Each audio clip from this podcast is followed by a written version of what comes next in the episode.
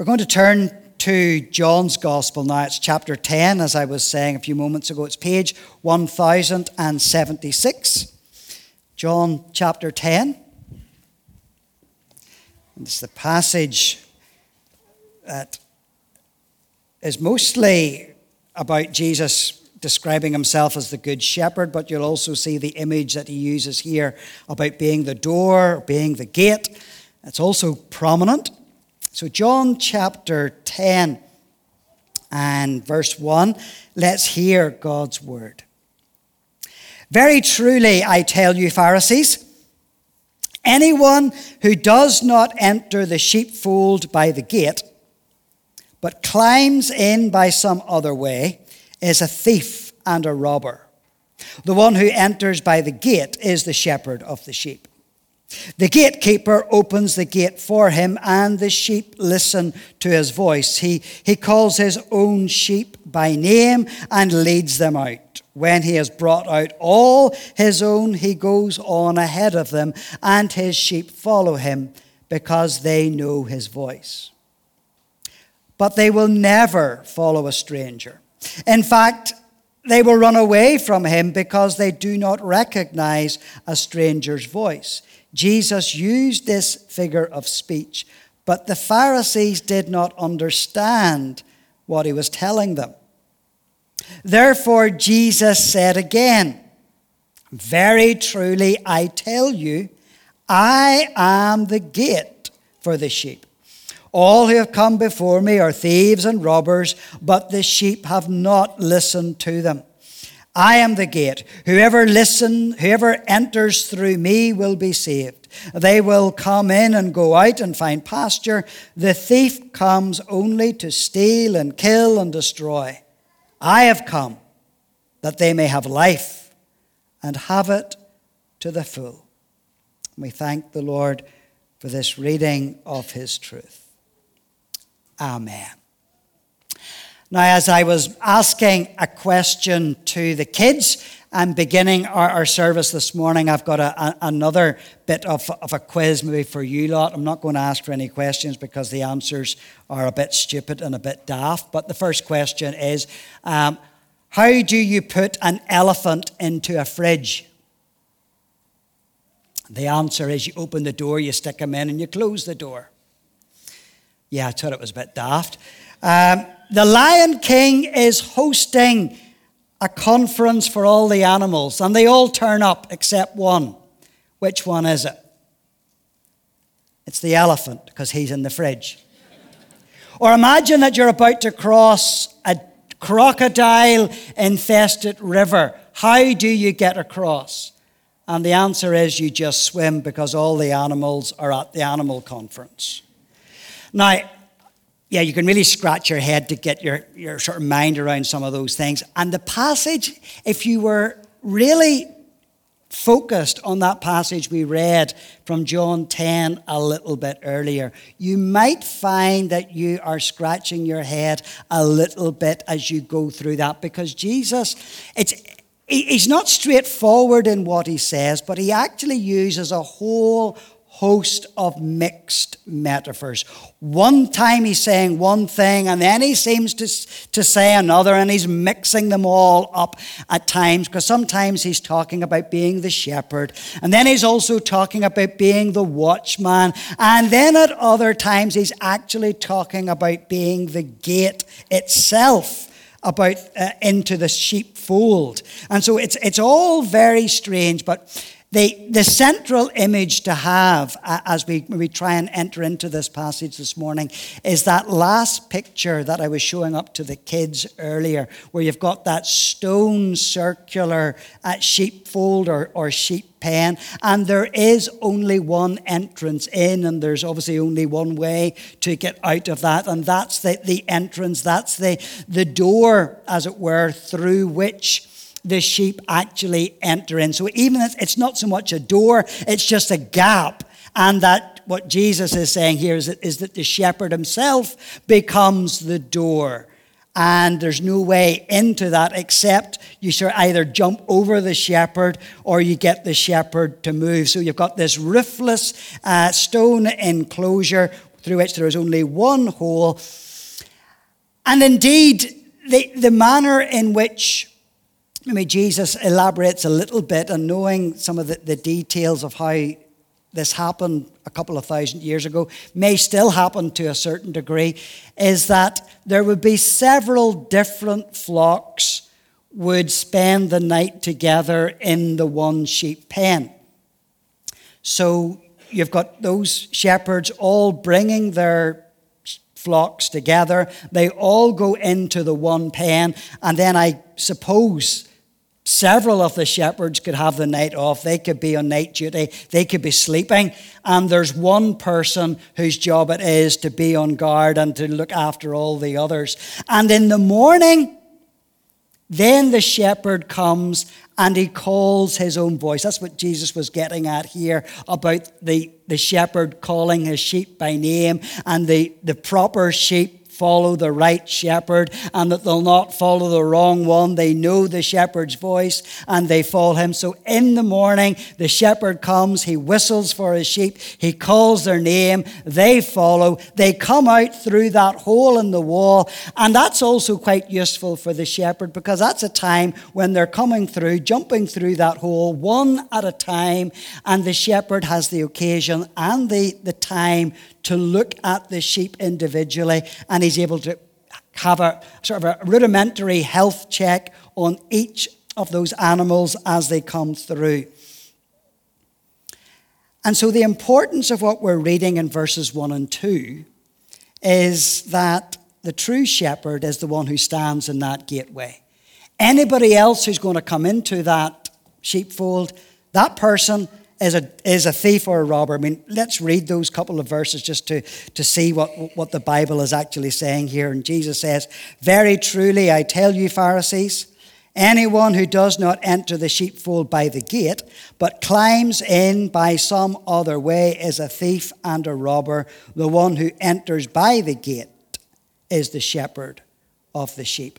So there are a few thoughts I think we can begin to draw out of these mixed images because even as we end verse 2 you see how jesus is, is mixing up his thoughts. At one point he's talking about being the shepherd who actually ushers them through the gate and then at other times he actually says he is the gate itself. But i think one of the images that comes out immediately from what jesus is trying to say and what he's trying to reiterate to all of us by inference today is that by reflecting that jesus is the gate or the door is that there is a sense that we know that there is safety in knowing Jesus. And what Jesus offers to us, to each of us today, is a sense of this safety and security. So, whether it was the fact that they once in the pen, that there is evident security of the walls around them, but even outside the pen, in those pastures immediately close by, because the shepherd is there and he's watching over them, there is this sense of security.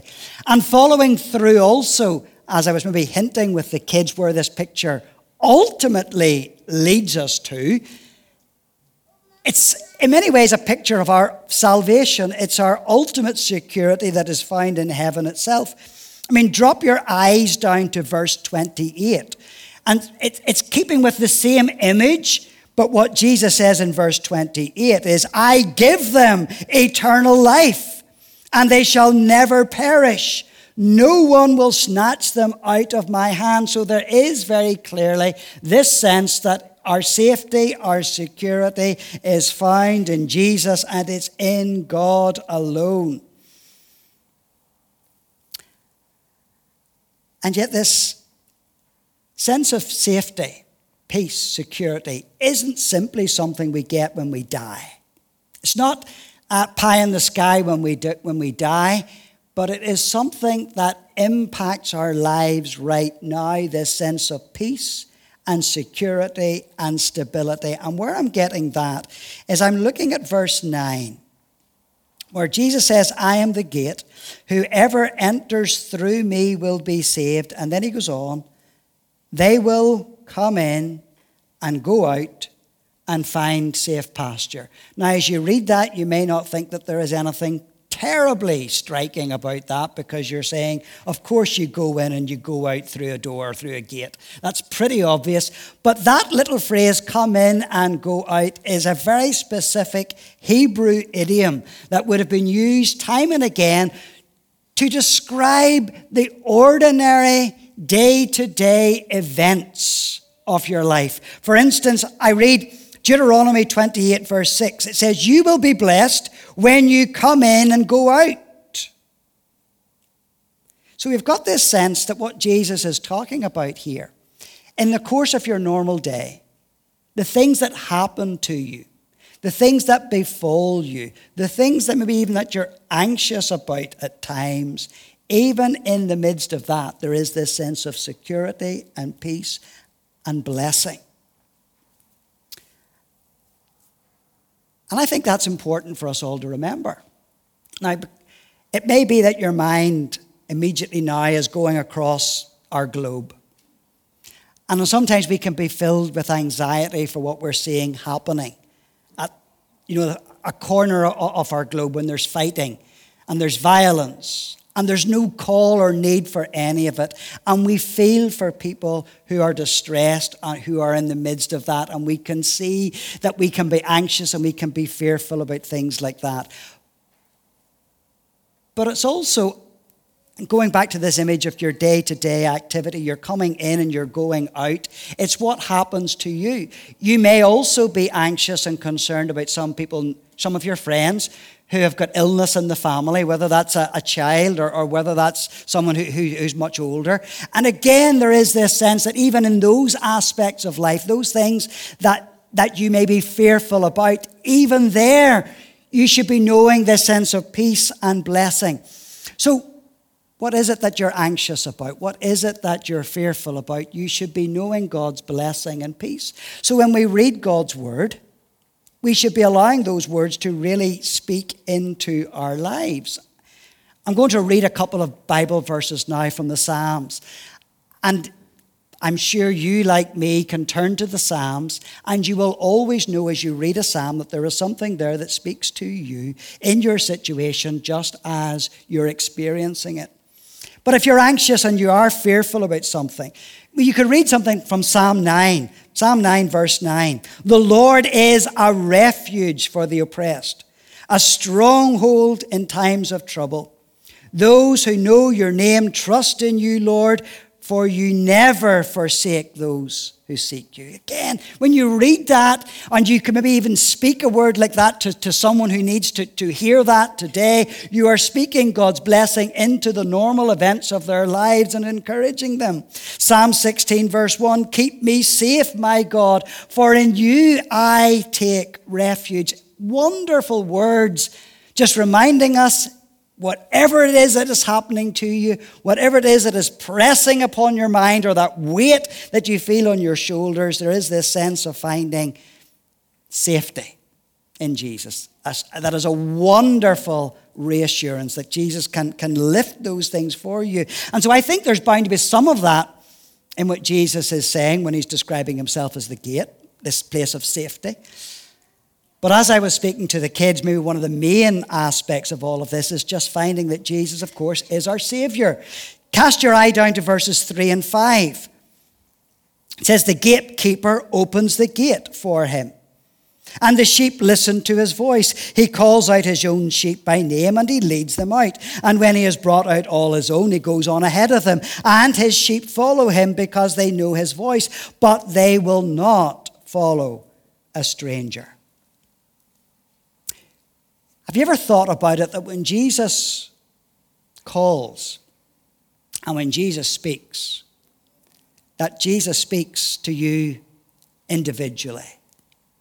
Don't be thinking, even as you're sitting here in, in church or, or listening online, that it's always somebody else that Jesus is speaking to as we, we explain God's word. But Jesus speaks to you and is concerned about you as an individual and speaks into the particularities of your situation. And that's something that John's gospel, I think, does bring out. John chapter 3, the focus is on Jesus speaking to Nicodemus. John chapter 4, you have got Jesus speaking very definitely, very deliberately to the woman at the well. John chapter 5, it's, it's, it's an invalid. In John chapter 9, it's the man who was born blind. In all of these situations, Jesus seeks out one person and he speaks deliberately and purposefully into that person's life. So even when he's speaking to crowds, he's still thinking about individuals. And that's the very first sermon that I spoke on, this sermon series where Jesus begins to explain himself and he's giving that encouragement to, to, to Philip. And he says in John chapter 1, verse 43, and he says, Follow me. In other words, come and find out a little bit more. See for yourself what I am like. I am speaking to individuals. And even as we're reading John chapter 10, you can't really fully understand John chapter 10 until you look back at John chapter 9. And just to remind you what John chapter 9 was about, if you did flick a page back, you'll see that the focus of this is Jesus healing a man who was born blind. And you'll know that if you read that story, that there's quite a commotion that's created by that because the Pharisees don't like Jesus' intervention. And they don't like what Jesus is doing. He's showing them up. And, and this man who was born blind actually is very direct. And, and he more or less tells the, the, the Pharisees because they, they, they find him and they quiz him and they interrogate him. And the blind man basically says that this guy is able to do something that you guys could never do. He's doing something. And the Pharisees are enraged by what his response is. And you see the response of the Pharisees in chapter 9, verse 34. And you can really sense the, the rage and the disgust that's in their voice for this man and what he's dared to say them. And it says, it's the Pharisees now speaking, and it's to this they replied, You were steeped in sin at birth how dare you lecture us? And then it concludes, and they threw him out. Now, do you see what Jesus begins to do now? Because as we've just heard from the Pharisees, remember, they were the ones who thought they knew everything about God. They were the ones who also assumed that they held the keys of the kingdom. They, had, they were the ones, as it were, who had the power to bring people in and the power to keep people out. And they were able to do as they like. And so, literally, at the end of chapter 9, they've got this man who said the wrong things and he's, and he's revealed that he likes Jesus more than them. And so, their response is to throw him out. We want nothing more to do with you. And how does Jesus respond to all of that? But he now takes a story about him being the gate, him being the door through which people actually come in. And you can imagine how the Pharisees responded to that. And what Jesus by inference is also saying is that particularly for people who may have a dubious background like this man in, in john chapter 9 jesus is saying i'm actually the one who welcomes people whatever has been going on in their background. However they may feel they don't quite fit in jesus is saying i am the gate through which people will find acceptance and come in. And i think that has also then to speak to us and it has to speak to us as a church or a faith community about how we treat other people. Now, I'm always thinking, even in terms of, of the mission of the church, and part of thinking about what we do and how we respond in our day and in our society, we need to think not simply as we want to think, but also to take in on board how people outside of the church actually think about people inside the church. And to also realize that when we talk to people outside of the church, what they think is perfectly normal, we may think, well, I'm not so sure about that. And there, there is this huge gulf at times between how people outside the church think about people inside the church and vice versa.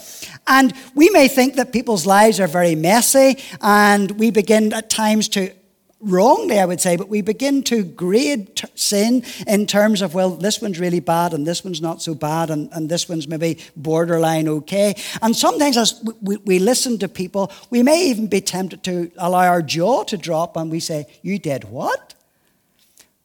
But as we're following Jesus, I think what we need to understand is that Jesus is about welcoming people and accepting people. Now, the difference about Jesus is that he doesn't condone sin, he doesn't ignore sin, but he allows people to enter where they are, but he doesn't leave people where they are because Jesus changes people. But we in the church need to be mindful of where people are coming from and respond to them in welcoming and accepting grace. And so we want to point people constantly to Jesus. And if we're picking anything up out of this story, it's about how we show that Jesus really is this door. This one, this welcoming door through which people come. And if we want to encourage people, we want to remind people, and perhaps there's even someone in here today, and you've been a little bit distant for Jesus. There's something that is just keeping you back from finally surrendering your life and following Jesus fully. But what you should find in Jesus is that Jesus is the one who accepts you. You don't have to have a perfect moral pedigree because Jesus takes you as you are. You may feel that there are holes in, in your holiness and there's something that, that is holding you back in, in all of that and that you will never be good enough. And you may have scars and you may have memories and you may have thoughts about all those things. And even though you may put on a veneer for other people, you can't put on a veneer for Jesus. And if you are on the verge of fully committing your life to Jesus, then I think there's something else in this image about Jesus being the gate that you need to know.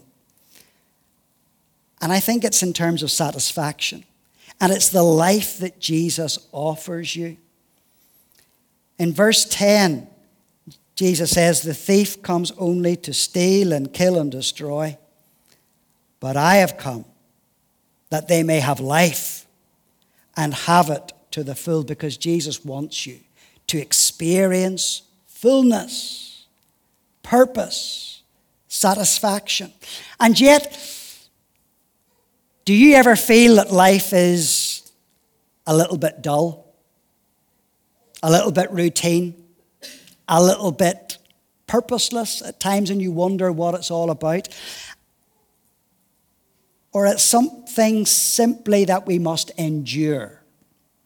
Is that your attitude to life? Just getting through, just getting by. Now, that reminds me of a story of a man and his hamster. Each morning, Sam hits the wheel, stopping only to grab a little bite to eat.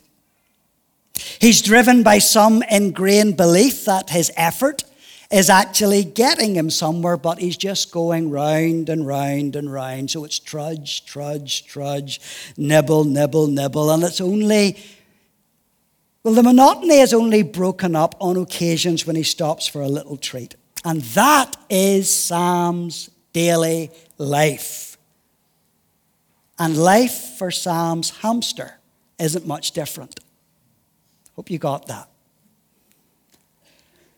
But if our attitude to life is that it's dull or that it's routine, it's because we're not living it as Jesus offers it. If we read again here of what it says at the end of verse 10 I have come that they may have life and have it to the full. The devil wants to kill, to steal, destroy. If you're not a Christian today, then you will know that what the devil wants to do is to stop you encountering Jesus so that you can't experience this fullness. And if you are a Christian and you've been following Jesus for a long number of years, it is still the devil's intention that you will not live life to its fullest. And yet, this word about living life to its fullest is, is describing something that is superabundant, it is excessive, it is beyond what is necessary, so that we are saying that this is really exciting. So, what kind of life? Are you living right now? An abundant life. It's not just for a few, it's not just for super saints, it's for everyone. This is the life that Jesus offers you. He's chosen you for a purpose, He's chosen you to have value. He has put value upon your life and He gives you a purpose and a mission in life.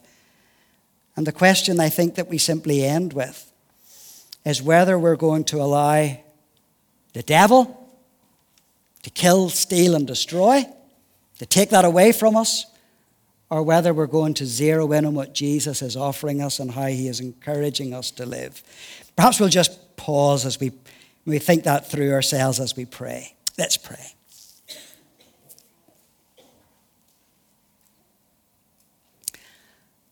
Lord, we still our hearts today as we maybe just think this through in our own experience about what you would have for us. And Lord, this image of you being the, the gate or the door. And as we remember what it is the door into and what you have done for us to make it possible, we thank you for your salvation. We thank you for dying for us. We thank you, Lord, for dying for us so that we know that our life has value and purpose. And that you are giving us something to be part of. Lord, lift our eyes that we might see this today. Lord, help us to see Jesus more clearly, to rely on Him more fully, and to rest in His grace.